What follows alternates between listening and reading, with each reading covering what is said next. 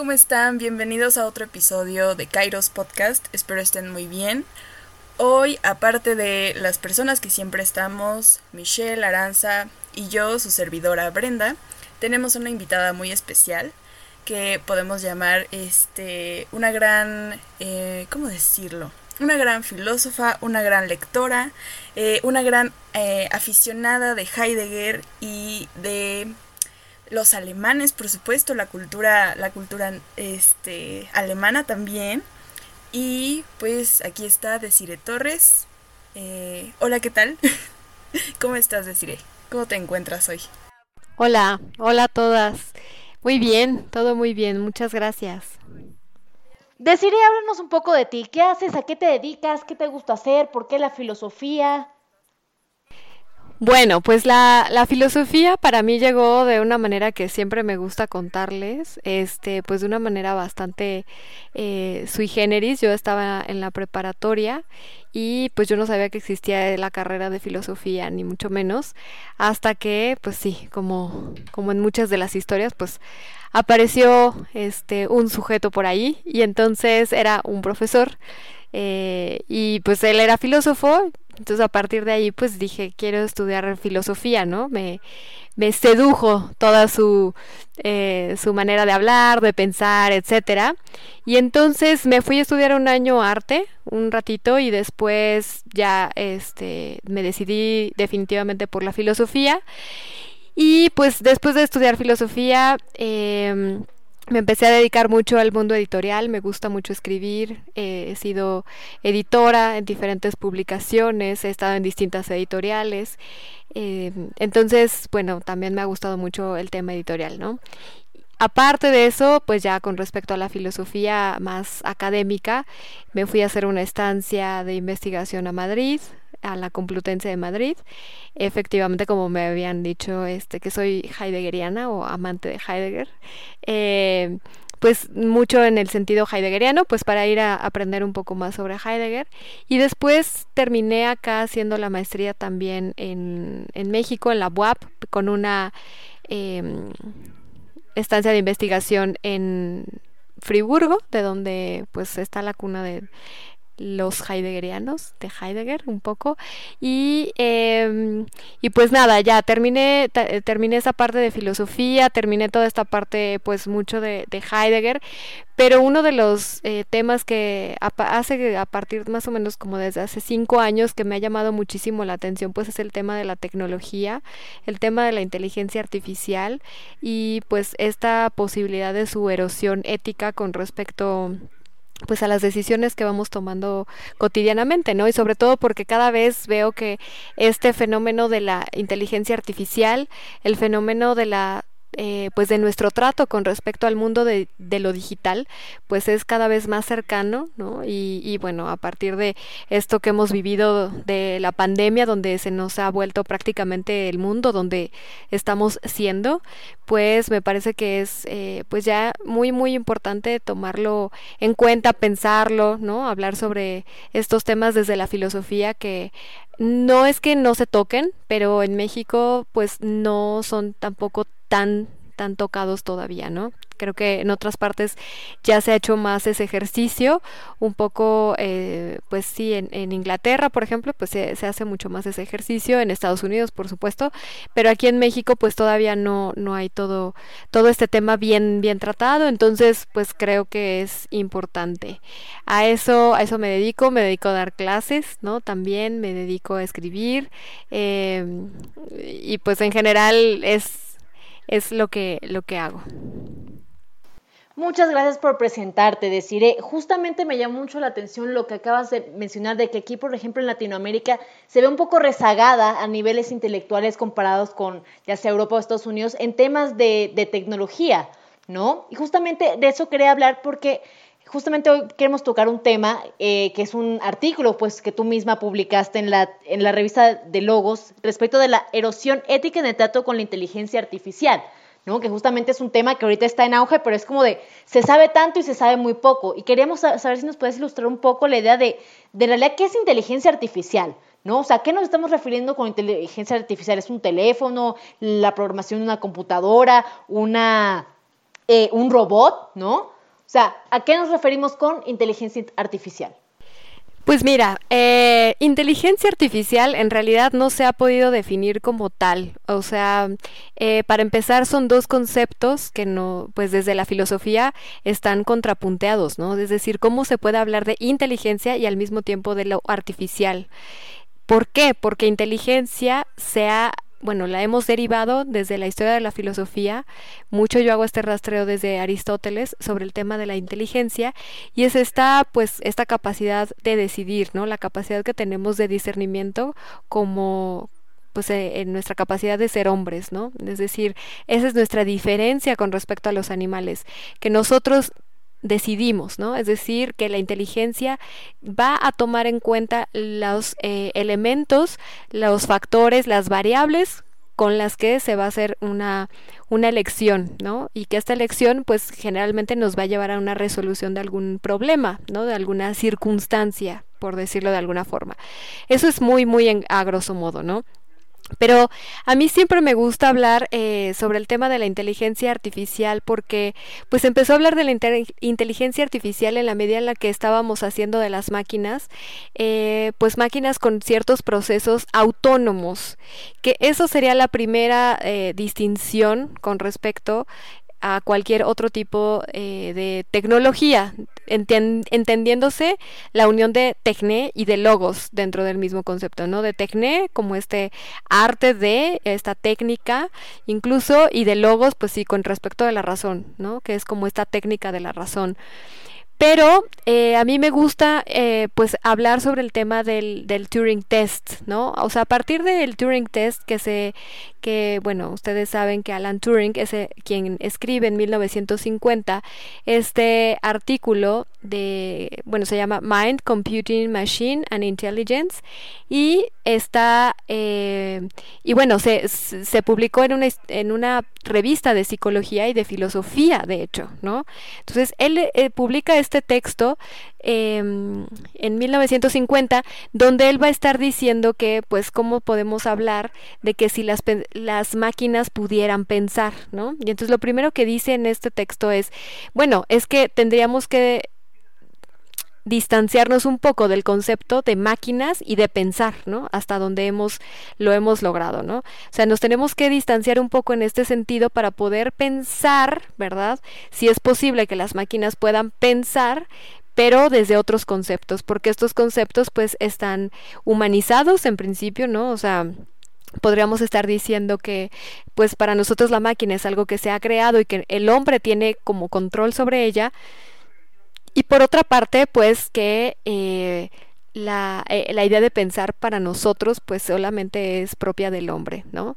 Entonces, a partir de esta publicación es que se empieza a, a abrir este diálogo, ¿no? Se empieza a abrir esta problemática. A mí lo que me interesa muchísimo de esta parte y lo que se me hace increíble es que Alan Turing ya está viendo desde entonces que hay la posibilidad de ser engañados por la automatización de las máquinas, ¿no? O sea, lo que hay que rescatar aquí es que ya Turing está viendo una pues eh, un problema que se puede suscitar, ¿no? Que se puede manifestar. No necesariamente es que vaya a suceder, pero él ya lo está viendo desde, pues desde 1950, ¿no? Entonces, incluso lo que él está diciendo es que el problema de, de, estas, de estos procesos automatizados es que eh, estos procesos automatizados toman decisiones por sí solos entonces se vuelven autónomos, ¿no? Entonces ya no nada más es que tengan estos procesos eh, en este, digamos, como diagrama de flujo técnico, sino que además ya deciden o sea, toman algún tipo de elecciones, ¿no? Y aquí es donde, donde aparece la parte de la, pues de la autonomía, ¿no? Y donde pues la máquina ya parece que eh, en sí misma puede eh, tener actos mm, propios, ¿no? Entonces, la inteligencia artificial, eh, en principio, pues la podemos definir más apegados un poco al tema de Alan Turing, ¿no? Ahora, lo que es importante también pensar es que la inteligencia artificial aparece con la intención de que esta... Eh, digamos que esta inteligencia o estos procesos automatizados ayuden ¿no? A las funciones eh, pues más automáticas, por ejemplo, para el hombre, ¿no? Con respecto, por decir, al transporte, ¿no?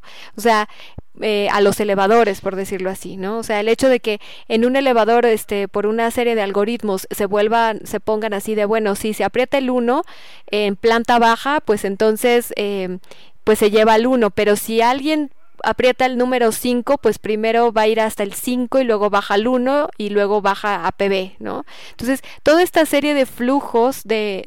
Em, de procesos algorítmicos incluso donde se van a llevar a cabo estos eh, pues estas elecciones se iniciaron en la medida en la que pues queríamos facilitarnos un poco más el trato con la máquina, ¿no? O sea, que la máquina pudiera hacer ciertas cosas autónomas.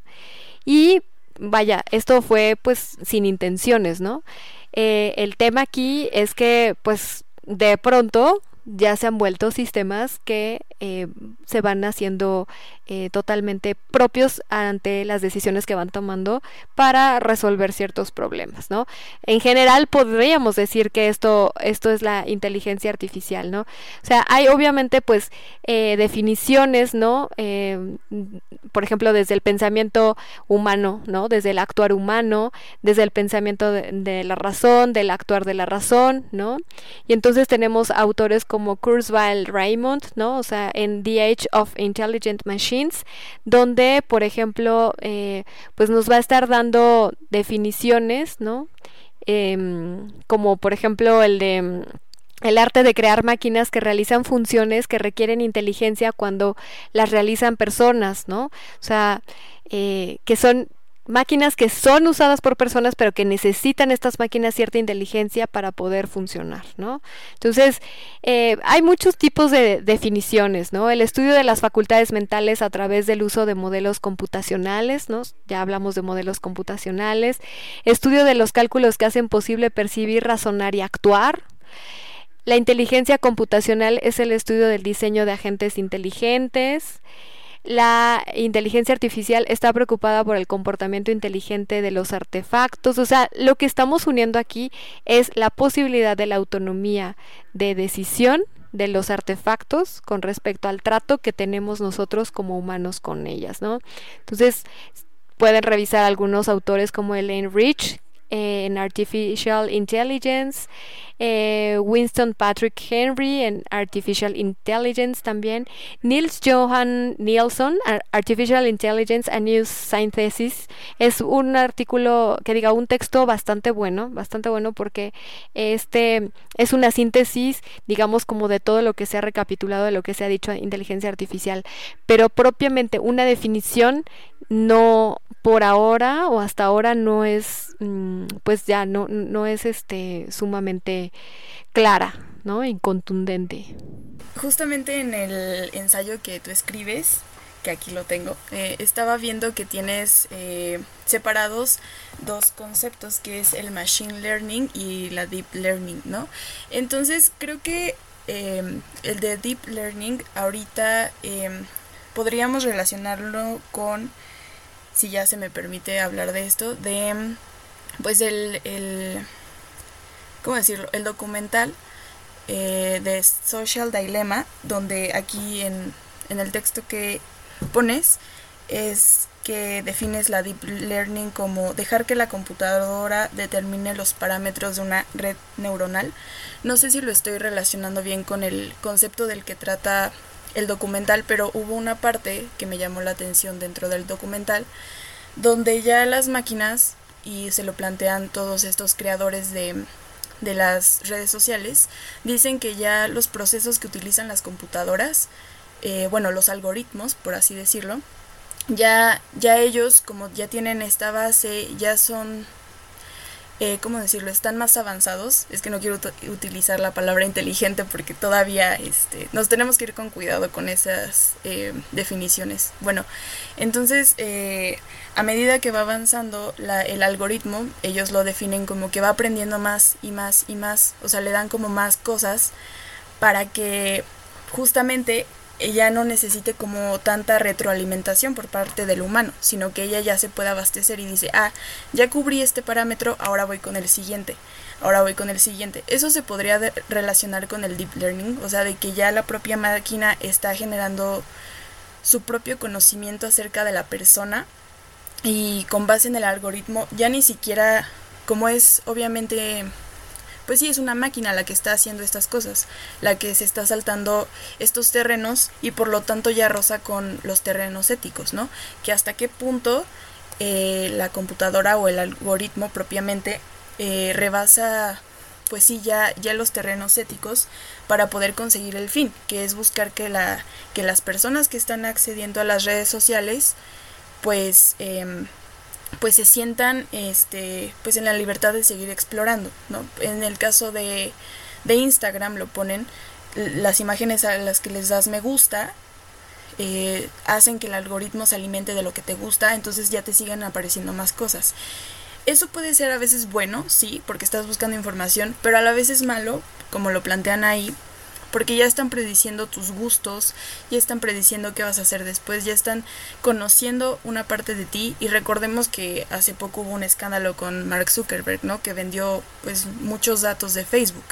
Entonces, eh, ¿qué, ¿qué opinas de la deep learning y si la relacionarías con el con el documental de The Social Dilemma? ¿Cómo, cómo entraría ahí ese tema? Bien, pues es bastante, eh, bastante esclarecedor, ¿no? Bastante revelador este, este documental, sobre todo para el, pues el grosso de la población que no estamos acostumbrados a darnos cuenta de todo lo que vamos aceptando en nuestra navegación por los buscadores principalmente, ¿no? O sea, lo que nosotros vamos aceptando a través de la navegación son muchísimas letritas chiquitas, eso sería lo primero, ¿no? Entonces creo que el documental eh, y, como lo plantean me parece bastante atractivo, ¿no? El tema de cómo salen todos estos CEOs de eh, distintas empresas, eh, de lo digital.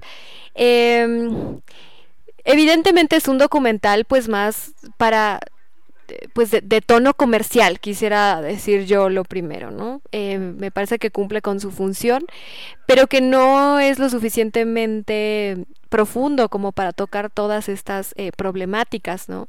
Incluso, vaya, eh, pues creo que incluso es parte de lo normal, ¿no? Parte de lo normal que si es un documental que está dentro de Netflix y que todo el mundo ve, pues digamos que de alguna forma tendría que ser normal que no trate a, profundidad todos estos temas, ¿no? Pero que es un mérito el que los esté exhibiendo, por lo menos los esté señalando, no haya estos signos sobre ello.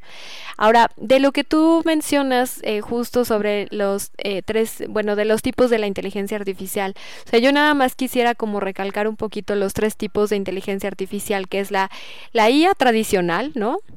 Eh, que digamos que es esta donde eh, donde se hacen las reglas como para el juego, ¿no? Es decir, el elevador de aquí de mi edificio eh, tiene pues inteligencia artificial eh, pues tradicional, ¿no?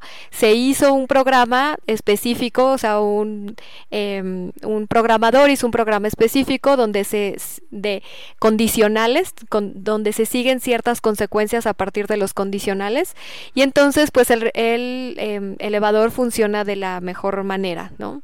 Es funcional, es práctico, este, pues vaya, no se vuelve loco, no sabe a dónde ir, no que si le tocan en todos los pisos no sabe a cuál atender primero, ¿no? O sea, le da un orden. Así es como ha comenzado o comenzó la, la, inteligencia artificial de manera tradicional, ¿no? Después está la machine learning, cuando ya la computadora está determinando cuál es este programa eh, para esta capacidad cognitiva, es decir, ya hay una allá hay un aprendizaje de la computadora con respecto al comportamiento de quien la utiliza. ¿Sí?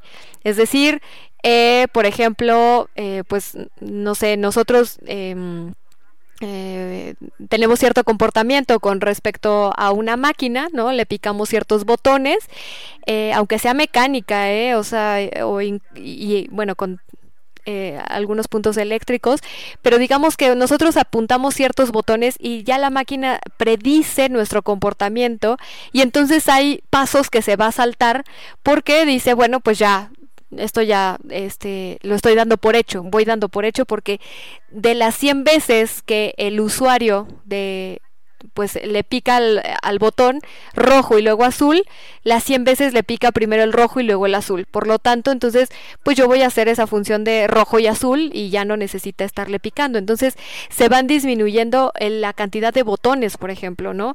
Para utilizar una máquina por decirlo así, ¿no? Entonces, eh, esto ya también tiene que ver con que hay, una hay un incremento, eh, pues como con respecto de los programas de cómputo, ¿no? Ya son modelos de probabilidad los que se van probando con respecto a cada una de estas máquinas eh, y también hay modelos que se van inspirando en la evolución, ¿no? es decir, donde ya se va viendo cómo va evolucionando la misma máquina y que hay partes, ¿no? Este, pues que van a empezar a tomar pues ciertas decisiones. Imagínense, por ejemplo, bueno, que antes los teléfonos, ¿no? Los teléfonos eran de disco y los teléfonos, no, o sea, no había un programa detrás de ellos que estuviera prediciendo nuestro comportamiento, ¿no? Hoy en día, si yo marco o pongo en mi teléfono, que ya es totalmente pues digital, ¿no? Es un smartphone, además smartphone, eh, yo pongo ahí un número, me dice, ah, pues sí, le estás, le estás marcando tu, a tu esposo, ¿no? O sea, ya sabe perfectamente qué estás haciendo tú con eso, con esos números, ya se, ya, y ya se va saltando ciertos pasos, ¿no? Eh, y ahora sí, con la deep learning, que digamos que ya es como esta tercera manera eh, de la inteligencia artificial como se manifiesta, ya se habla de las redes neuronales, ¿no? Eh, también en la, en la anterior, en, en, la machine learning, también hay redes neuronales, pero digamos que en la deep learning ya se están hablando de que los vectores que hacen los procesos para que una máquina em, sea autónoma, estos vectores son neuronales. ¿A qué se refiere con neuronales? Que hacen funciones similares al de las neuronas que hacemos nosotros. Claro, no son neuronas como las de nosotros, ni no, pero su función es em, muy similar a la de las neuronas. Sí, artificial, pero sí sucede, ¿no? Ahora, aquí este tema de, esta de, pues como esta determinación, ahora sí lo que está provocando ya no es nada más acaparar el aprendizaje de, ah, ok, este, Michelle le aprieta botón rojo, botón azul, ¿no? Y ya me lo salto. No, sino que ahora ya vas a ver ya va a imitar el comportamiento de Michelle, ¿no? O sea, lo que hacen eh, la deep learning es imitar nuestro comportamiento, es un sentido mimético, ¿no? Eh, que justo también lo mencionamos en el artículo, pero, o sea, es un tema mimético, es decir, ya la máquina quiere reproducir mi comportamiento, ¿por qué? Porque entre más parecido sea a mí, las cosas que me eh, vaya, que me ponga de frente, seguramente son las que voy a terminar eligiendo, ¿sí? Entonces, al final, eh, en el documental, pues sí, hablan, por ejemplo, mucho de, pues, de los buscadores, ¿no? De la deep, em, pues sí, de la deep learning, pero hablan de los buscadores, por ejemplo, como de Netflix. Y pues sí, sí, o sea, ustedes pueden poner, y por ejemplo, a mí me sugiere todas las películas, las películas de guerra. Eh, porque pues las que veo son así, ¿no? De acción, de guerra de, o de terror, ¿no? Entonces pues me las sugiere. Y efectivamente, en la medida en la que yo confirmo que esa imitación que está haciendo este proceso algorítmico con respecto a mí y lo confirmo, le estoy dando data, ¿no? Y aquí viene el tema de la big data. Y el tema de la Big Data es una cosa espectacular porque resulta que hoy en día hay un tráfico literal tráfico económico de los datos impresionantes. O sea, ahora no vale tanto nuestra persona física más que nuestras decisiones que tomamos y esa interpretación de esas decisiones. ¿sí? Porque eh, para esto también hay eh, CRMs, ¿no? Que son sistemas también operativos donde se alberga la información de la IP, no de tu IP, como ustedes saben, pues es de, este número eh, de cada una de las máquinas, pero donde se alberga el, el número de la IP, donde se alberga, pues, dónde estabas, ¿no? en qué ciudad, y donde a cambio de información tú estás dando datos, ¿no? Pones tu mail, pero resulta que cuando tú estás haciendo eso, todo, toda esa información y toda esa data que si de alguna forma tú le estás dando a cambio de algún descargable, alguna información, pues lo que estás haciendo es otorgar, otorgar datos, ¿no? Y entonces, eh, eso no se habla en el documental, ¿no? Eso no se habla en el documental, pero eso es una manera que se llama perfilamiento, o sea, el perfilamiento de la audiencia. Y este profiling es importantísimo, porque esto es la base para provocar la compra, Y para seguir alimentando definitivamente nuestra eh, sed capitalista de estar eh, queriendo comprar, ¿sí? Ahora, lo que queremos comprar, antes nos enseñaban, pues nos aventaban flyers o volantes, como yo los conocía, pero nos los ponían en nuestra casa, ¿no?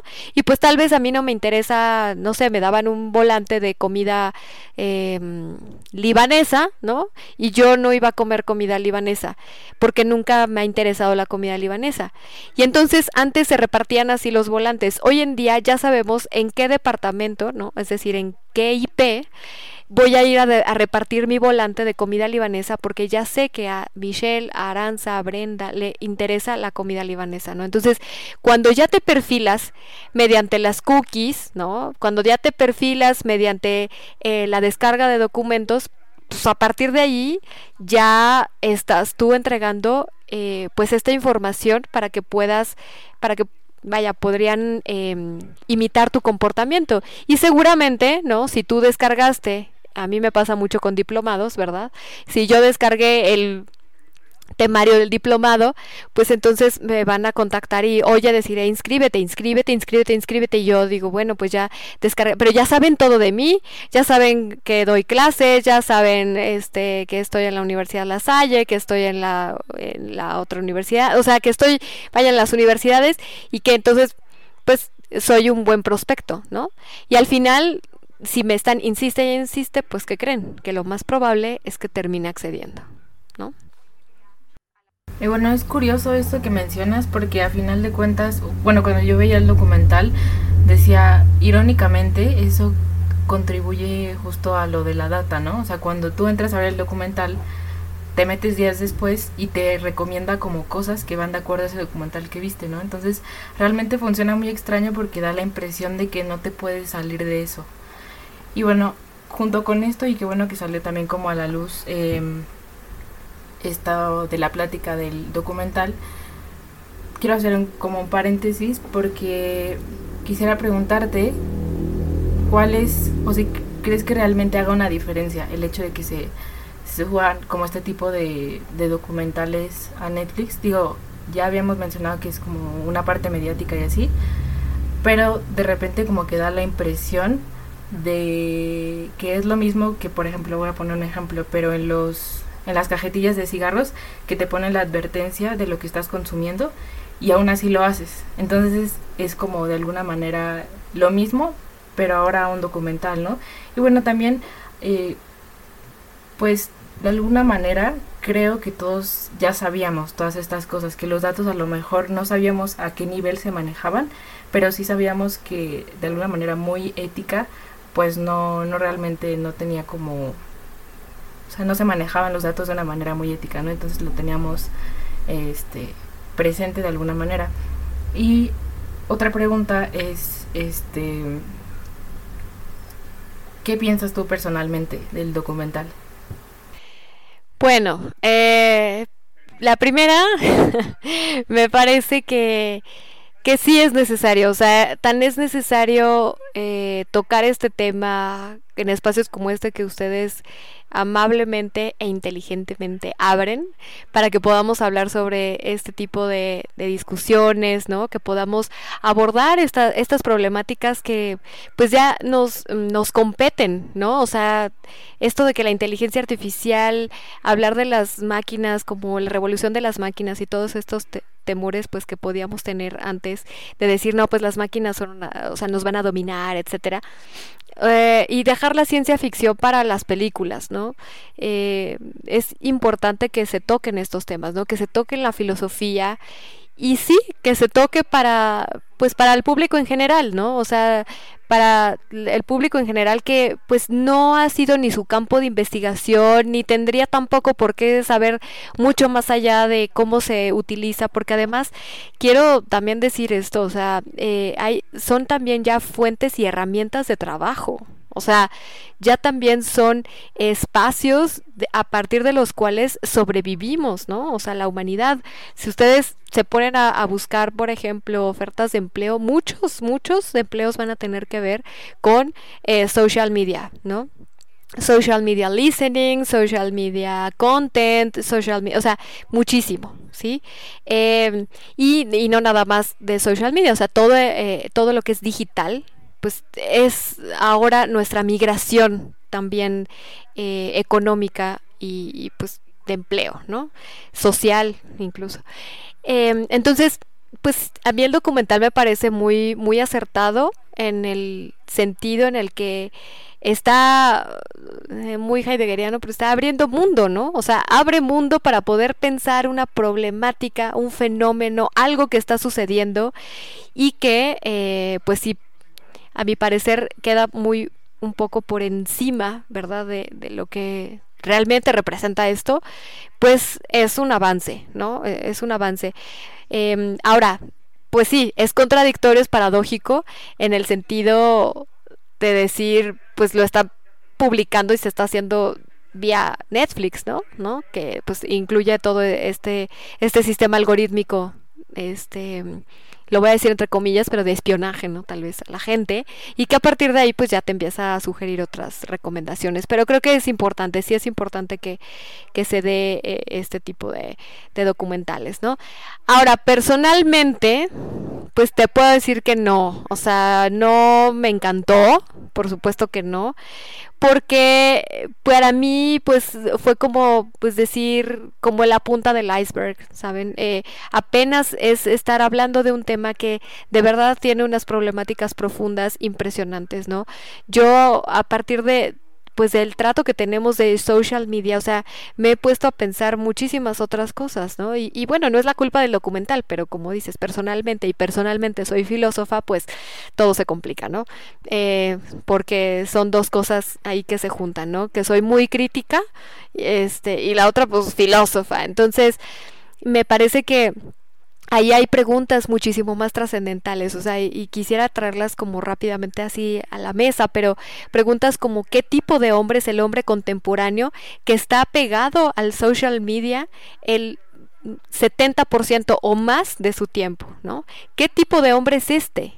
¿Qué tipo de hombre es este que ha migrado de estar en las calles o en la naturaleza o vaya haciendo un trabajo físico o estar siendo en este mundo material, por decirlo así, y estar en un mundo eh, creado a, partir de casi entre comillas otra vez, hologramas, ¿no? O sea, a partir de, de, esta, de, esta situación. Ahora, también, ¿qué tipo de hombre, ¿no? Estamos construyendo, somos, eh, si es que en realidad somos ese tipo de hombre o nos hemos ido yendo hacia, eh, pues no sé, como por la otra vía, donde, este, pues nos, eh, nos likeamos, nos evaluamos, ¿no? Nos decimos si somos, si estamos bien o estamos mal, si son parámetros morales incluso de lo que hacemos, ¿no? Y que todo eso sea una exhibición constante, constante, constante. Entonces, social media y, este tema de estarse exhibiendo en todo momento, ¿no? Es, eh, vaya, son, son preguntas mucho más fundamentales, ¿no? Ahora, a partir de ahí, eh, pues personalmente también digo, es que sí, sí, el documental es, pues vaya, señala algo, pero definitivamente no señala pues las cuestiones y las preguntas trascendentales, ¿no? Este, una pregunta trascendental que a mí, eh, pues por las investigaciones que yo hago, es la, la que rige mucho de, lo que trabajo, pero tiene que ver con hasta dónde nuestro comportamiento eh, está, ya no es propio de nosotros, ¿no? O sea, hasta dónde el comportamiento de nosotros ya también es una, eh, una respuesta más bien de la inmediatez de este trato que tenemos digital, ¿no? Y específicamente con social media. Entonces, mm, creo que por eso se me hace muy, pues, muy sencillo que, que, que en realidad hay que, hay que eh, pues plantearnos otras pues cuestiones mucho más fundamentales. Justamente eso te quería comentar, Desiree, porque creo que a veces la tecnología va avanzando mucho más rápido de lo que va avanzando nuestro conocimiento sobre ellas, ¿no? Como esta parte de la letra chiquita en, en los términos y condiciones, ¿no? Porque justamente la tecnología va avanzando, pero a medida de la que la tecnología va avanzando, el hombre en cierto aspecto se va rezagando, porque como ustedes eh, pues lo mencionaron ahorita de que, de que va aprendiendo por sí solo el algoritmo y se va actualizando y, se, y va evolucionando conforme nosotros les damos nuestra información, que es algo en realidad bastante preocupante, ¿no? Porque ahí no nos da tiempo de preguntarnos las implicaciones éticas. Y justo un ejemplo que me gustaría mencionar, que justamente está en el documental y me gustó mucho, fue el me gusta aquella persona que creó el me gusta nunca se había imaginado que hoy en día, por ejemplo, el me gusta iba a ser como una reafirmación de mi persona. Por decirlo de alguna manera, de acuerdo a cuántos likes tengo, me siento bien, me siento validado, me siento reconocido por el otro hasta, cierto, hasta, hasta, cierto punto. Pero ¿qué sucede? Eh, o sea, creo que nunca, nunca nos imaginamos que que, un elevador iba a llegar hasta un Instagram o hasta un Twitter, por decirlo de, esa manera, ¿no? Y también creo que no le hemos dado tanto espacio, no es porque no le hemos dado tanto espacio, creo que se nos ha, nos ha comido el tiempo a la hora de preguntarnos por las implicaciones éticas de la tecnología, de las redes sociales, ¿no?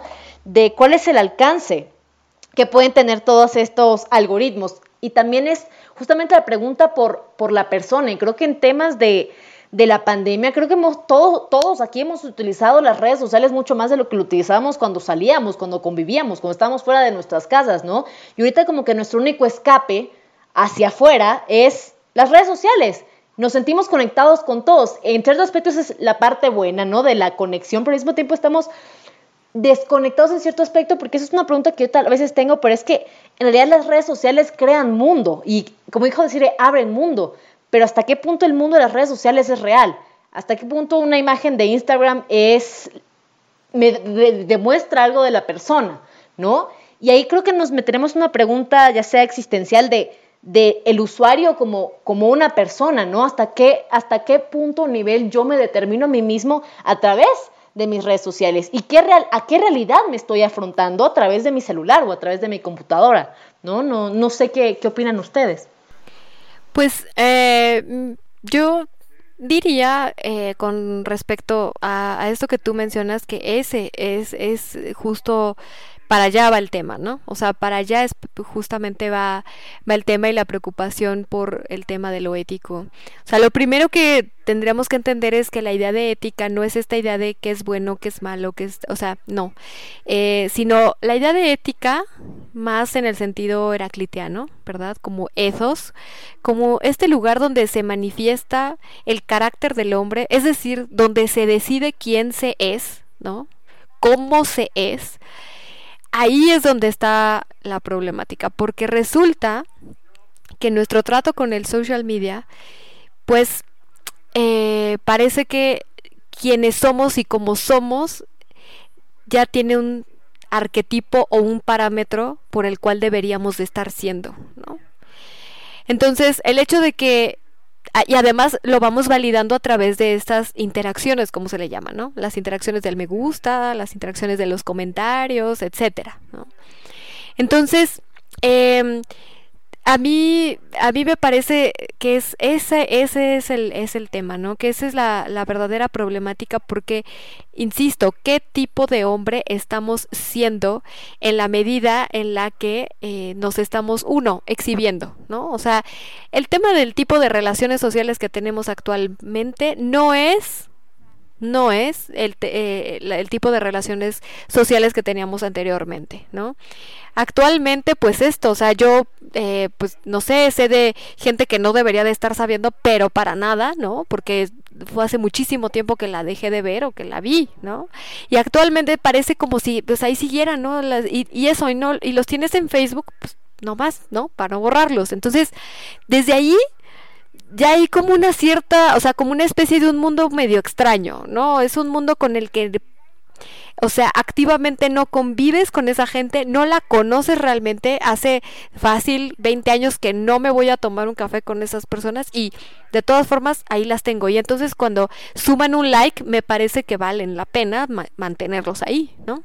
¿Por qué? Porque están validando cualquier cosa que yo esté haciendo sobre mi vida, ¿no? Una foto, un pensamiento, ¿no? Entonces, lo que sea, lo están validando y por lo tanto está dentro de este, pues como de, de este de esta positividad, ¿sí? De esta positividad donde estoy siendo evaluado y avalado por, ¿no?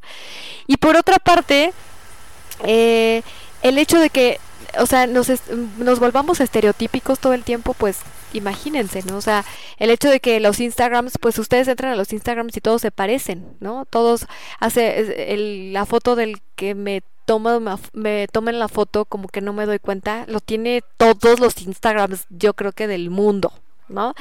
O sea, este y el de la selfie, ¿no? O sea, el de la selfie en ese sentido pornográfico, donde se te ve la cara totalmente, ¿no? Donde nada más te estás viendo la cara, pero vaya, no te está diciendo nada, no hay una interpretación ahí, no hay un fenómeno, no es una vivencia, no, es tu cara, punto. Entonces, el, el tema ético, híjole, es pues justo, eh, justo la problemática, ¿no? Eh, porque incluso cuántas personas, ¿no? Terminan en depresión e incluso ha sucedido que hasta suicidios se han dado a partir de eh, pues este tipo de interacciones no se ha hecho el bullying digital también no este el tema de pues sí como de los Instagram ahora TikTok pues ya también se volvió una cosa también este increíble, ¿no? Donde pues también hay una exhibición absoluta, ¿no? Y nada más déjenme cierro con esto, pero, o sea, el tema de que nosotros eh, tengamos ahora un trato distinto y que nuestra imagen, nuestra imagen, estoy diciendo, y también lo entrecomillo porque ya no sé si eso realmente es una imagen, ¿no? Pero digamos, esta exhibición que tenemos de nosotros, eh, pues eso ha provocado muchísimas otras, eh, o sea, nuestra manera social de desenvolvernos sí es distinta, ¿no? Eh, ustedes pueden ver Instagrams de gente que tiene una casa impecable, según, ¿no? Y cuando vas a su casa es un desastre, ¿no? O sea, vaya, es muchísimo el tema de la apariencia, el tema de la apariencia para ser válido, ¿no? Para estar a la altura arquetípicamente hablando y por lo tanto para valer la pena. Entonces, sí es un tema ético en el sentido en el que cómo vamos a saber, ¿no? La apropiación que tenemos cada uno de nosotros mismos o las decisiones que tomamos sobre nosotros mismos si todo el tiempo o la mayor parte del tiempo estamos siendo impactados sensitiva e interpretativamente por eh, eh, las redes sociales, ¿no? Sí, ah, bueno, a mí me gustaría hacer un comentario de todo lo que dijeron, eh, justamente que tiene que ver con eso de que mencionas acerca de lo que percibimos de la realidad. Si es realidad, si se le puede llamar realidad lo que ya estamos viviendo en la era virtual. Y aquí me voy a permitir citarte cuando dices, la era digital ha puesto entre paréntesis no solo las categorías de realidad de vida a un mundo, sino también el modo de su ser posible, ¿no? Y creo que aquí hay eh, algo que yo encuentro muy interesante y que también lo he visto, vaya, en Chulhan, en varios autores que también tocan estos temas de las redes sociales.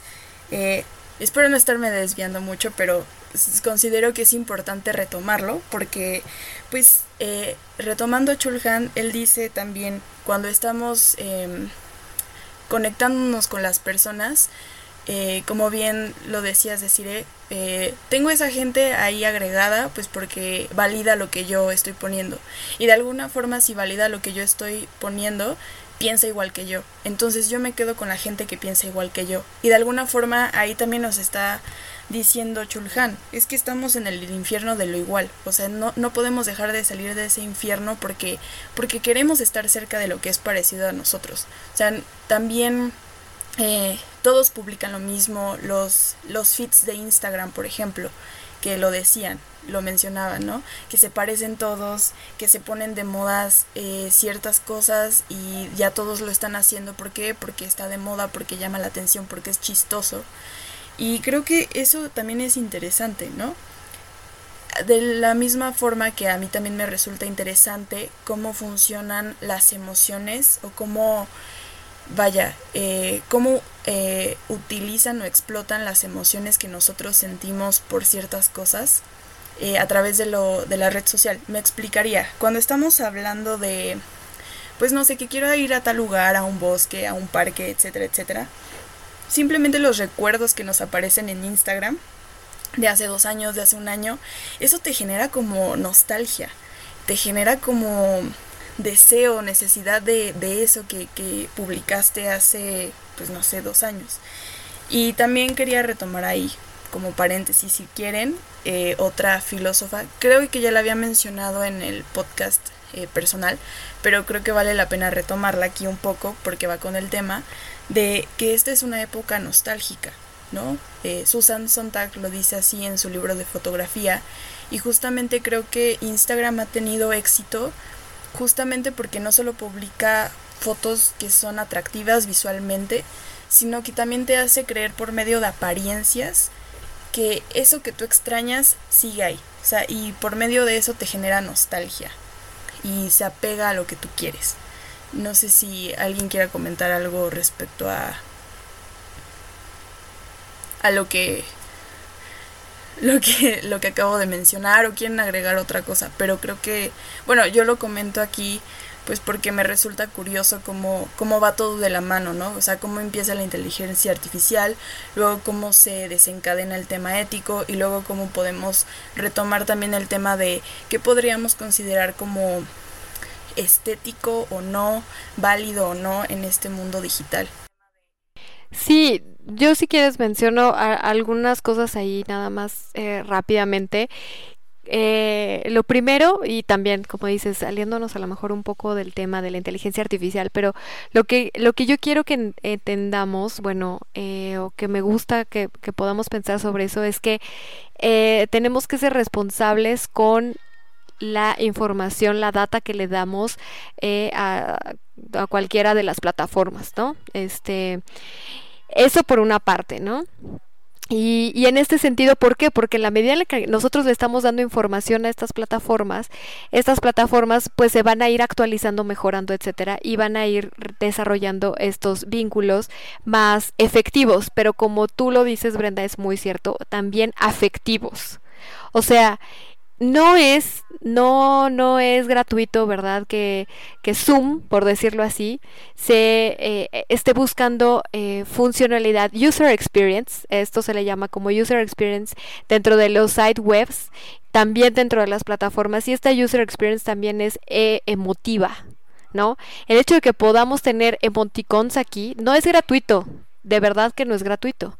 O sea, esto que tengamos los emojis, que tengamos estas em, representaciones eh, sentimentales, ¿no? Sensitivas con respecto a las emociones que no podemos que ya no, o sea, vaya que nos limitamos porque pues a través del texto, ¿no? A través a lo mejor de, de una conversación eh, en 2D que tenemos, ¿no? No podemos transmitir la misma emoción, ¿sí? Pero entonces, ¿qué hacemos? La sustituimos por, por ejemplo, este tipo de cosas, ¿no? Los emoticons. Y entonces ya en vez de decir me muero de risa, pones 60 caritas de risas, ¿no? Este, y ahora con los stickers, pues no se diga, ¿saben? Pero claro, nuestro trato con las cosas siempre va a ser de manera afectivo. O sea, vamos a tener que manifestar nuestra emoción con respecto eh, pues a las cosas que nos suceden. Entonces, en este sentido de lo que dices de Susan Sontag, Susan Sontag pues efectivamente es una gran eh, pues filósofa, ¿no? Y, cuando habla del tema de fotografía a mí me parece espectacular porque eh, en el tema de la fotografía actualmente diría, híjole, o sea, desde el formato que nosotros ya estamos utilizando para Instagram es un formato ya preestablecido donde el uno a uno nos va a permitir cierto enfoque de la realidad, cierta provocación estética y armónica de las cosas que se dan visualmente, ¿sí? Y entonces nuestro mundo empieza a parecernos de uno a uno, de uno a uno, ¿saben? Cuando para nosotros, gracias al cielo, se supone que por eso tenemos una vista más o menos panorámica, no tanto como otros animales, pero nosotros tenemos una vista más periférica y resulta que ahora todo el tiempo estamos como con la pantalla de frente y justo de frente al, al uno a uno, ¿no? Entonces, vaya, todo este, yo lo que quiero decir es que todo este trato que tenemos con social media y nuestra actitud con respecto a ella, la cantidad de horas que pasamos frente a esto, etcétera, todo esto son datos, son datos y datos y datos que van a ir sumando, pero que la problemática es cuando estos datos nos estén exigiendo a nosotros un tipo de comportamiento. ¿Sí? Ustedes hagan la, la eh, bueno, actualmente estoy dando un curso de lo virtual y lo humano y les puse a hacer un ejercicio a, pues, a mis alumnos y les decía, ustedes busquen en Google tenis, tenis, por ejemplo, ¿no? Tenis, la marca que ustedes gusten. Se meten a hacerlo y no, o sea, entren hasta el e-commerce que los lleve y luego sálganse. Van a ver lo que va a suceder. Se dispara una serie de, o sea, las, bueno, se dispara una serie de persecución, ¿no? De esta cosa que va a decirles, pues tienen que ir a, eh, tienes que ir a comprar, tienes que ir a comprar. Entonces se te empieza a aparecer los banners para llevarte al punto de compra donde te habías quedado en Facebook, en Instagram, incluso hasta en tu buscador de Google. ¿Qué quiero decir con esto? Que incluso si tú te estás arrepintiendo o estás nada más queriendo buscando información, lo que ellos van a buscar es que tú conviertas a una acción y estos se llaman conversion rates y los conversion rates son digamos las métricas más importantes en el mundo digital para ver si el comportamiento que ellos están esperando de ti se, eh, se hace efectivo, ¿sí? Entonces, cuando, uno ya se vuelve parte de unas métricas, se llaman dashboards, ¿no? Estos lugares donde salen todas este tipo de métricas. Y entonces ya no importa si deciré Brenda o Aranza compraron los mismos tenis. O sea, somos tres usuarios de cuatro que lograron comprar tenis a partir de este de una campaña de publicidad eh, por sus cookies, ¿saben? Esto es lo que se manifiesta. Entonces, pero ¿dónde te movieron? En la emoción. Te mueve la emoción, ¿sí? Entonces, los famosos call to actions que también tienen muchos de estos contenidos son para moverte la emoción. No son eh, para moverte la razón. Racionalmente, pues igual tú dices, no, están muy caros estos tenis, no los voy a comprar. Pero si te mueven la emoción de, ¿Te imaginas yendo al, eh, no sé, al club con tus, con tus tenis estos, no sé qué, que todas usan? Ah, espera, ya me estás dando en la emoción, ¿sí? Entonces, el tema de lo emocional, el tema de lo emotivo es también fundamental en las redes sociales. Y bueno, rescatando también un poquito y deteniéndonos en lo de la emotividad, me llamó la atención porque, por ejemplo, hace unos días estaba yo viendo una, un perfil de una psicóloga que sigo en Instagram y es curioso porque ella decía, ya no sé qué tipo de contenido publicar en redes porque eso resulta una fuente de angustia para los demás, ¿no? O sea, y justo también se conecta un poco con lo que decía Brenda de los likes, ¿no? Que es precisamente, vemos como una figura, en, por ejemplo, en las redes sociales y digamos nada más vemos como la parte bonita, pero eso genera como una, una cierta angustia, ¿no? Entonces, como que de repente ahí se patentiza la frase de, de Sartre que decía como el infierno son los otros. Eso se me vino como mucho a la cabeza. Y también en la parte de, de la ética, ¿no? Que yo siento que, bueno, evidentemente esta parte ética tiene mucho que ver con el otro.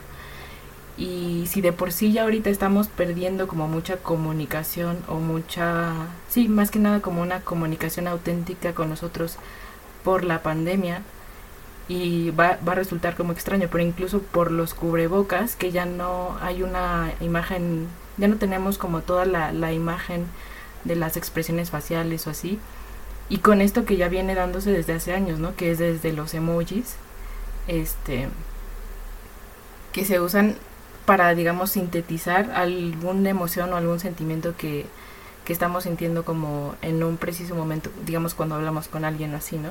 Entonces, mi pregunta es como hacia dónde, yo sé que es muy amplia, ¿no? Pero hacia dónde está yéndose como esta parte del otro, o sea, realmente lo estamos perdiendo o en algún momento a lo mejor tendremos que, digamos, reconfigurar otra vez nuestra manera de relacionarnos.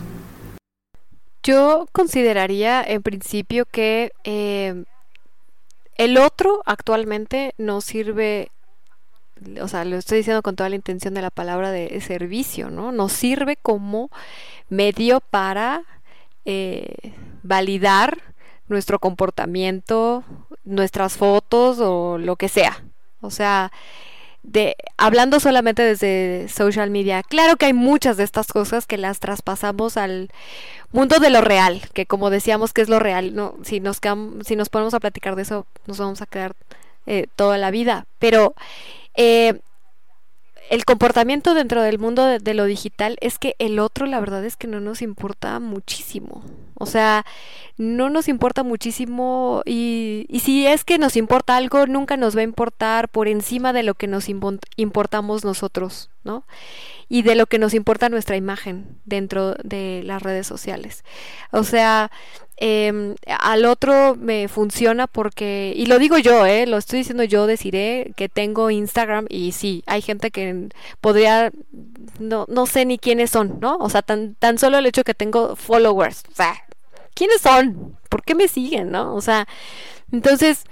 Eh, y, y, son estos followers y pues vaya, o sea, yo ahí los tengo, ¿no? O sea, si, si de verdad y, y, por ejemplo, y ve uno que, ay, este mismo que nunca jamás en la vida nos hemos visto en persona y que le ha dado like a todas las fotos, dices, ah, no, pues sí, este no lo voy a borrar, ¿no? O sea, nunca te pasa por la cabeza borrar esa persona, por más desconocida que te parezca, ¿no? Entonces, yo creo que sí hay una sensación de utilitarismo con respecto al otro. Eh, un utilitarismo pragmático, ¿no? Para nuestro estatus digital. O sea, nosotros queremos eh, mantener un estatus digital. Si es que subes de followers, eh, etcétera. Déjenles cuento rápido eh, por qué Filosofera MX es una, es una cuenta que dicen ustedes cómo, pero si es filósofa, no sé qué. O sea, la verdad es que yo comencé, o sea, se comenzó esa cuenta como yo quería hacerlo como en un tono de burla, ¿no? De claro, o sea, resulta que si yo me tomo fotos cool, le dan like a esas fotos cool sin importar lo que digan, ¿no? Y entonces mi ejercicio según iba a ir por ahí, ¿no? Después empezó a mutar, ¿no? Porque luego lo olvidaba, se me olvidaba, luego lo utilicé para enojarme con respecto al mundo de lo digital y luego decía yo, pero ¿cómo desde ahí lo critico, ¿no? Entonces ahí ustedes ven historias de que, pues no sé, o sea, la comida de McDonald's es como comer para, eh, para sobrevivir o sobrevivir para comer, o sea, vaya, y yo misma lo usé como catártica esa cuenta, ¿sí? Y este, y por ejemplo, viendo que la gente iba a tomarse fotos con las obras de arte, ¿no? Entonces digo, híjole, está impresionante porque vas y te tomas, o sea, Jeff Koons, esto de la, no, la exposición fue así un, una eventualidad para mí, ¿no? O sea, vas y te tomas fotos con el globo, o sea, ¿qué es eso, no? Pero bueno, en fin, yo utilicé esa cuenta para eso y actualmente y se empezó a convertir en una cuenta en la que yo empecé a escribir más bien las cosas que pues a mí me nacen. Yo tengo que desahogarme cada cierto tiempo, ¿no? Puede ser cada dos días o cada semana, pero en algún punto tengo que sacar lo que tengo que escribir y entonces se volvió esa cuenta en ese sentido, ¿no? Como para escribir, etcétera. A partir de ahí, pues ha tenido eso, se ha incrementado la gente que empieza a seguir esa cuenta. Entonces digo, o sea, es que inevitablemente, inevitablemente el seguir un patrón convoca a más. O sea, y indiscutiblemente siempre va a haber una, una manera de, de, ser pues sí, como de convocar a, a, los demás, ¿no? Y que de esto los demás como en un sentido de lo uno, ¿no? Como de, porque así se hace, pues empiezan a, a seguir ciertas cuentas, ¿no? Y entonces, pues eso, o sea, me, me parece que, que, hay una sensación ahí de que en realidad no me importa el otro, o sea, de verdad yo escribo y digo, híjole, chin, ¿no? Ya, y si mis alumnos ven esto, ¿no? Este, pues ya ni modo, pues ya lo escribí, pero no, no, la verdad es que no pienso en ellos, ¿no?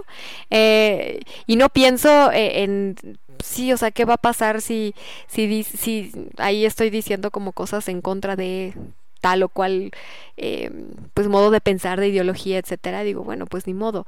Pero digamos que esa es una cuenta pues como con una intención, ¿no? Eh, pero por ejemplo, ustedes pónganse a ver, y yo he tratado con gente que son de influencers, etcétera, son esclavos de estar haciendo contenido todo el tiempo, ¿no?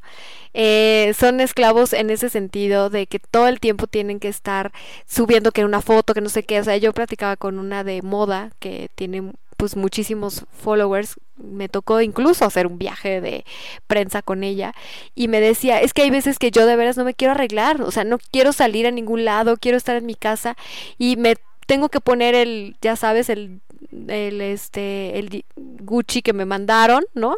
El traje Gucci que me mandaron, la bolsa Chanel que tengo para tomarme la foto y subirla porque ya tengo un compromiso, ¿no?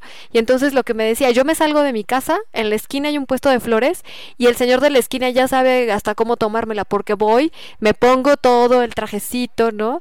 Me paro ahí donde yo veo, donde parece que me puede tomar foto y la, y la toma. Y dice, aunque sea un domingo, aunque sea un día feriado, aunque yo esté de floja y, y vaya, me vuelvo esclavo. Entonces, vaya, hasta qué, hasta qué punto también, ¿no?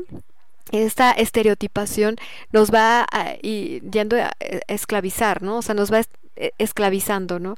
Y también, por ejemplo, en el sentido de la inteligencia artificial, donde el terreno de lo ético, volver un poco a ese sentido, pues también, ¿no? O sea, a mí me causa, o sea, a mí la verdad, yo ya estoy como la gente que, pues no sé, ¿no? Que cuando le decían, híjole, ya va a llegar el metro a México y decían, órale, ¿qué es eso?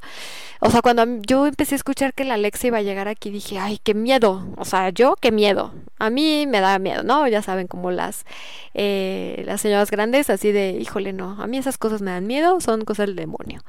Y entonces, cuando empecé a ver lo que hacían las Alexas, así de, hola, deciré, ¿no? Este, ¿tú qué quieres, qué música quieres escuchar? No sé qué, qué, oye, son las 8 de la mañana, no sé qué, el clima es así, dices, ah, no, sí. Parece, parece que me está resolviendo cosas de la vida, ¿no? Me lee el periódico, ¿no? Me dice, este, cómo va a estar el clima, y yo digo, ah, no, pues qué padre. O sea, tenemos una sensación de, de tener al servicio algo, ¿no? Que eso es un tema egocéntrico y ya, luego hablaremos de eso, del hombre. Pero bueno, pues eh, ahí te está diciendo la Alexa, no, pues haz esto, haz lo otro, la, la, la. Pero cuando a la Alexa tú le empiezas a decir, Alexa, prende la luz, ¿no? Alexa, apaga la luz. Alexa, cierra la casa. Alexa, Alexa, Alexa, te empieza a tener poder sobre el, o sea, poder sobre de ti. ¿Sí? ¿Me explico? O sea, ¿en qué momento nosotros pasamos, muy hegeliano, ¿no? del amo al esclavo y del esclavo al amo. Hay, em, hay ciertos, ciertos procesos, y siempre me gusta poner este ejemplo porque no ha llegado a México todavía, pero hay manera de programar ya ciertos tipos de IA, ¿no? Como la Alexa, para que te cierren el refrigerador para que el refrigerador, o sea, si tú le dices de tal a tal hora ciérrame el refrigerador porque estoy a dieta, un régimen y no quiero comer nada, lo cierra, ¿no? Entonces, ok, muy bien, se oye muy padre, qué cool, ¿no? Ya, ahora sí, pues no voy a poder abrir el refrigerador, etcétera. Pero, ¿y qué pasa si de repente este es el tema de la autonomía de la inteligencia artificial? ¿No? ¿Qué pasa si autónomamente Alexa decide cerrarme el refrigerador sin que este o sea, sin mi autorización, ¿no? O sea, ya lo decidió porque es lo mejor que para mi salud, ¿no? Y, y sí, tiene razón. Y entonces, ¿cómo, Alexa? O sea, o sea, tú vas a decidir cuándo puedo comer. No sé, ¿no? O sea, creo que sí son muchísimos. Eh, vaya, ahí hay mucho, mucho, mucho, mucho en juego, ¿no? Yo quería comentar como una anécdota súper rápido, así ya para, para ir cerrando el podcast de hoy. Em, justamente a mí no me llama la atención Alexa ni otros dispositivos de ese tipo. Creo que en lo personal la tecnología y yo no nos llevamos bien. He tenido ahorita en cuarentena muchos problemas, o sea, con el internet, con el conmutador de dónde está el wifi, que luego mis celulares se traban, entonces me pasan un millón de cosas y me siento muy inútil y muy impotente ante pues esto porque yo realmente no, no sé cómo funciona o qué hacer, o sea, y, y eso me desespera mucho. Creo que también tiene que ver con mi capacidad de ser paciente y justo lo que lo que mencionas me es un ejemplo muy muy básico pero hace mucho tiempo en las caricaturas animadas ponían a Mickey Mouse y estaba, bueno, pasaban un capítulo donde él iba a una casa del futuro, por así decirlo. Futuro, pero en los 2008, ¿no? Entonces iba a esa casa, creo que ya se acordó Michelle y Aranza de esa casa. Entonces iba y decía, ah, no, está muy padre, ¿no? Se la vendieron como una casa automatizada y todo así súper padre, que hasta en el patio había como una, pues esas bandas eléctricas como para ir eh, que luego hay en el aeropuerto, ¿no? Y lo llevaba directo a su entrada de la casa y ya cuando estaba dentro de la casa había un robot que le decía, ¿qué puedo hacer por ti? Y lo atendía y todo y también estaba el ejemplo del refrigerador que tú pusiste justo ahí también estaba y que se podía mover, entonces la casa era toda mecánica y él le podía decir cuándo se apagaba la luz, cuándo abrir las ventanas, cuándo abrir las puertas, entonces un día la casa como que se vuelve loca y, y él dice, no, ¿qué estoy haciendo aquí? O sea, se convirtió en mi propia prisión y eso me resulta muy curioso porque, este, pues ya yéndonos al lado más radical, de alguna forma luego eh, la tecnología se ha vuelto como nuestra jaula, ¿no? Que siempre nos están recordando. Si es jaula, aunque sea jaula de oro, sigue siendo jaula. Aunque sea una jaula que nos facilita o nos posibilita muchas acciones, sigue siendo jaula. ¿No? Eh, ¿Quieren comentar algo este, ustedes de alguna anécdota o algo así?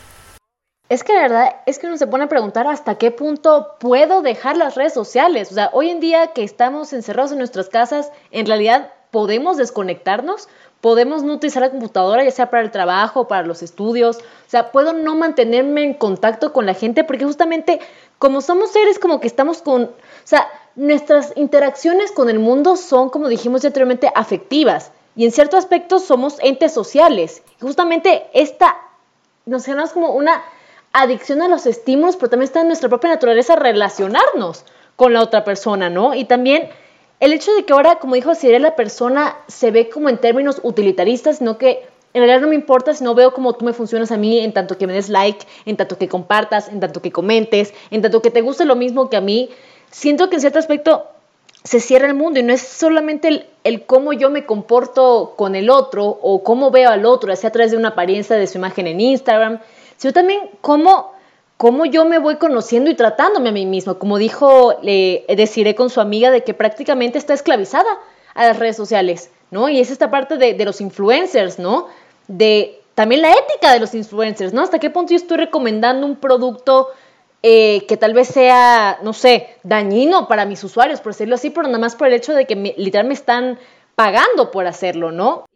Nada más quería, este, igual para ir cerrando, justo les estaba diciendo a Brenda y a, y a Mitch que cuando estaban diciendo de Alexa se activó la mía y tuve que silenciar. Pero sí, o sea, como que de repente da, da como miedo, ¿no? O sea, pierdes el control de cómo funcionan esos aparatos. Yo, por ejemplo, ahorita ya no sé, o sea, hubo un día en que eh, tenía un nuevo teléfono y lo quería configurar y literalmente nada más con acercarlo se pasó toda la información. Y entonces, o sea, puse literal mi huella digital y todo, toda la información se pasó. Entonces eso me pareció muy, pues sí, como muy peligroso porque qué tal que una persona lo intenta hacer igual cerca de mí y no sé cómo funcione bien todo ahí. Entonces es como conflictivo toda esa parte. Pero ya como por último, queríamos cerrar con la pregunta de cuál ¿Cuál crees que sea el rol del filósofo eh, en esta era, sobre todo en esta era tecnológica, pero, pero en otras áreas también, ¿no? No solo, no solo lo que tiene que ver con tecnología, sino también, o con inteligencia artificial, sino en otros, en otros ámbitos. Bueno, em, pues me parece, me parece que, que el filósofo en una frase podría decirlo que el filósofo debe de estar a la altura de su mundo contemporáneo. O sea, tenemos que estar a la altura de los problemas que nos atañen en esta época. Efectivamente, tenemos que leer, aprender y saber, ¿no? Sobre los clásicos, sobre eh, los modernos, sobre el idealismo alemán, sobre la fenomenología, obviamente. Pero tenemos que llevar todo ese conocimiento, llevar todas estas preguntas a los terrenos de nuestra em, de nuestro mundo contemporáneo. Me parece que no em, que el hecho de estar manteniendo esta, eh, este esclarecimiento, este pensamiento alrededor de los parágrafos de grandes autores, pues claro que se necesita, pero también se necesita lo otro. Y es que si el filósofo es el que está encargado de poder hacer esta reflexión, que tiene este llamado de la conciencia, de la conciencia social, de la conciencia, eh, de la conciencia en general, ¿no? Que somos estos que nos preocupamos y nos ocupamos por la ciencia originaria, por la madre de todas las ciencias, como ustedes quieran llamarlo, como esta madre de todo el conocimiento que es la filosofía, pues no podemos quedarnos como al margen de las cosas que suceden todos los días, ¿no? Entonces, no no importa si es el terreno tecnológico, ¿no? Que el terreno tecnológico, pues ahí hay muchísimo de donde podemos estar hablando, ¿no? No importa si es el terreno de lo tecnológico, pero también es de lo político, también es de lo ético, también es de lo legal, ¿saben? O sea, nosotros somos aquellos que eh, o sea, que somos voces, no porque seamos mejores o más pensantes, o no, no, no, sino porque eso nos hemos dedicado, ¿saben? A esto nos dedicamos, a pensar, ¿no? A pensar sobre las cosas, sobre los mundos, sobre los tipos de conocimiento, sobre la ciencia, sobre, sobre, etcétera. Entonces, si nosotros somos los que nos dedicamos en ese, a, ello, pues hacerlo, ¿no? Estar a la altura de nuestros tiempos. Eh, no huirle a temas como este de la tecnología, por ejemplo, que los filósofos, no, pues no, o sea, yo no quiero hablar de eso, o a mí no, no, es que eh, si no eres tú, ¿quién? ¿No? Si no eres tú, ¿saben, ¿saben lo que sucede, por ejemplo? Em, a, mí me pasa algo muy me pasó algo muy interesante hace un año, sí, más o menos un año, que yo fui a Limas, ¿no? Al Instituto de Investigaciones, bueno, de Matemáticas de la UNAM, y ahí estuvimos con un curso, yo di una plática, bueno, en fin. Y entonces, eh, que estaban hablando sobre la ética y la inteligencia artificial. ¿Sabes quién, ¿Saben quiénes estaban preocupados por el tema de la ética y la inteligencia artificial? Los físicos, los ingenieros, los matemáticos. Y yo decía, ¿y los filósofos dónde están? O sea, y si en la UNAM no se dan estas discusiones, no porque en la, solo en la UNAM se den, pero si en la UNAM no se dan es porque es una representación de que en todo el país no se da. O sea, de que en México no se dan esas discusiones, ¿no? Entonces uno como filósofo que estás ahí, estás escuchando todo eso y se acercan contigo y es como, pero la filosofía, ¿qué puede decir? Y, y pues tú, ah, no, pues es que la filosofía, ay, no, eso de la inteligencia artificial, pues como que no dice mucho, ¿no? Eh, y sí, sí hay, sí hay dice, eh, sí, sí, hay mucho de lo que se dice sobre esto, ¿no? Eh, hay muchos autores, insisto, ingleses, americanos, que claro que ya están pensando como este tipo de temas, ¿no? Sobre la IA, ¿no? Sobre la tecnología, sobre el social media, sobre las habilidades y las discapacidades que vamos a ir obteniendo a través de que nuestro, nuestra manera sea social, ¿no? Em, pero bueno, esa sería como, como mi respuesta. Y yo más bien, no sé, o sea, como que quisiera cerrar diciendo que, em, que no, no hay forma de escapar del mundo digital, que tampoco es una perversión ni es un monstruo. Lo que quiero decir es que tenemos que ser mucho más conscientes de la alimentación que le damos a todos estos sistemas con nuestra información. Parece como de Canal 5, perdón, que, ay, no, no le cuentes, no le subas al Facebook, no subas tu foto, no, no, o sea, no por el tema, sí, claro, por la seguridad, sí, sí, claro, pero no, no solo por eso, sino porque toda esa información que nosotros estamos dando es información por la que eh, nos podemos llegar a esclavizar con una Alexa, ¿no? Con un buscador. O sea, pónganse a pensar que si ustedes buscan tenis, o sea, asumir el, híjole, no, luego esta cosa me va a estar eh, persiguiendo con que compra los tenis, compra los tenis, ¿no? Entonces, a ver, decir si desde ahorita tú no tienes el dinero para comprar los tenis o no quieres o no los necesitas y solamente por ocio vas a entrar, no provoques la entrada de una exigencia de comportamiento con respecto a ti. Porque entonces, eh, o si lo haces, pues tener el, autocontrol todo el tiempo de decir, no, ya, ya busqué los tenis que quería, pero no, no los voy a comprar cuando esta cosa lo diga, ¿saben? Entonces, yo, yo le sugeriría más bien como poder ver el tema, eh, pues sí, de todo lo que hacemos en, en, redes sociales, sobre todo en redes sociales, pero también en nuestra navegación cotidiana, y tener como ese cuidado, esa alerta y sobre todo también la sospecha ¿eh? de qué sitios, de los sitios, de qué estamos buscando, por qué me piden mi información aquí, eh, por qué para descargar tal cosa, de verdad, de verdad, de verdad quiero dejar mi mail y mi WhatsApp, o sea, para que me manden el folleto de, voy a decir una tontería, pero de las uñas de la temporada. O sea, ¿en serio? Ok, si es a lo mejor un formulario para que, no sé, de inscripción de la universidad, pues bueno, doy mis datos. Pero sí tener muy, muy en cuenta qué tanto le estamos dando eh, a, lo digital, ¿no? Y pensar mucho el trato que tenemos con los dispositivos. O sea, de favor, ¿no? De favor, dejemos la pantalla y volteemos a ver otra cosa, ¿no? Volteemos a ver, vaya, el atardecer si quieren.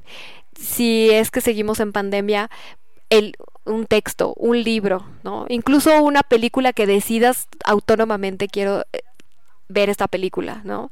Eh, pero no, no tener este, este, se le dice también este chupón social, ¿no? De que no tengo nada que hacer, agarro el teléfono. Y no importa, el scroll parece como una actividad ya, este, pues, esto, como que mm, evasión, ¿sí? Entonces, procurar tener esta conciencia de voy a agarrar el teléfono, ¿por qué? Porque de verdad necesito escribirle a alguien para decirle algo o no más por puro ocio para no tener que confrontarme con el mundo, ¿no? No tener que confrontarme con, con, con mi esposo, con mi madre, con mi... No, o sea, sino que tienes que estarte... Eh, vaya, que cuando te vas a disponer a eso lo vayas a hacer con una eh, sensación consciente, no con un tema de evasión y de comportamiento para seguirle sumando horas y horas de visitas em, pues dentro de la web, ¿no? Pues muchas gracias, Desiree, por compartir este momento con nosotros, ilustrarnos, abrirnos los ojos y decirnos, pues, qué es prácticamente lo que tenemos que hacer antes de las redes sociales, ¿no? Cómo podemos proteger nuestros datos, nuestra información, ¿no? Eh, y pues decirle, no sé si nos quieres compartir tus redes sociales para seguirte, para también leer tus pensamientos un poco oscuros, de repente ese lado de escorpio que te sale. No sé si gustarías compartirnos la, la, la cuenta de Filosofera en Instagram. Estoy a dos de morir de risa, justo por este, porque sean las redes sociales. Eh, irónicamente, efectivo, este, pues sí, sí pueden ahí como leer las cosas que, que voy escribiendo. Muy a, la escorpio, como dice Michelle. Y eh, pues sí, en Instagram es filosofera-mx. Este, si quieren no me sigan, nomás entren a leer lo que de repente pongo por ahí. Pero muchas gracias a ustedes, sobre todo gracias por de verdad abrir estos espacios. Ustedes eh, son pues la cabeza que va a llevar estos temas eh, pues a otro a otro nivel no entonces si nosotros vamos abriendo ya un poco de brecha etcétera eh, pues yo les agradezco muchísimo que, que tengamos estos espacios que haya más no sobre el tema de lo digital eh, lo tecnológico y la filosofía. Y muchas gracias otra vez. Muchas gracias a ti, Desiree. Y pues como somos bien irónicos, también vamos a compartir las redes sociales de Kairos. Claro que sí, ¿por qué no? Síganos sintonizando, síganos consumiendo. en Instagram nos pueden conseguir como síganos en kairos.podcast en Instagram. Eh, muchas gracias por vernos y los vemos hasta el próximo, el próximo podcast. Muchas gracias. Y bueno, ya por último, nada más sería recordarles que si quieren leer el artículo de Desire, les dejamos el link en la descripción. Se llama Erosión ética en el trato con la inteligencia artificial. Eh, nos pueden encontrar en Instagram a Brenda como arroba burdas reflexiones, a Michelle como arroba cafeidos y a mí como arroba catarsis filosófica. Muchas gracias por escucharnos y nos vemos el próximo lunes. Bye.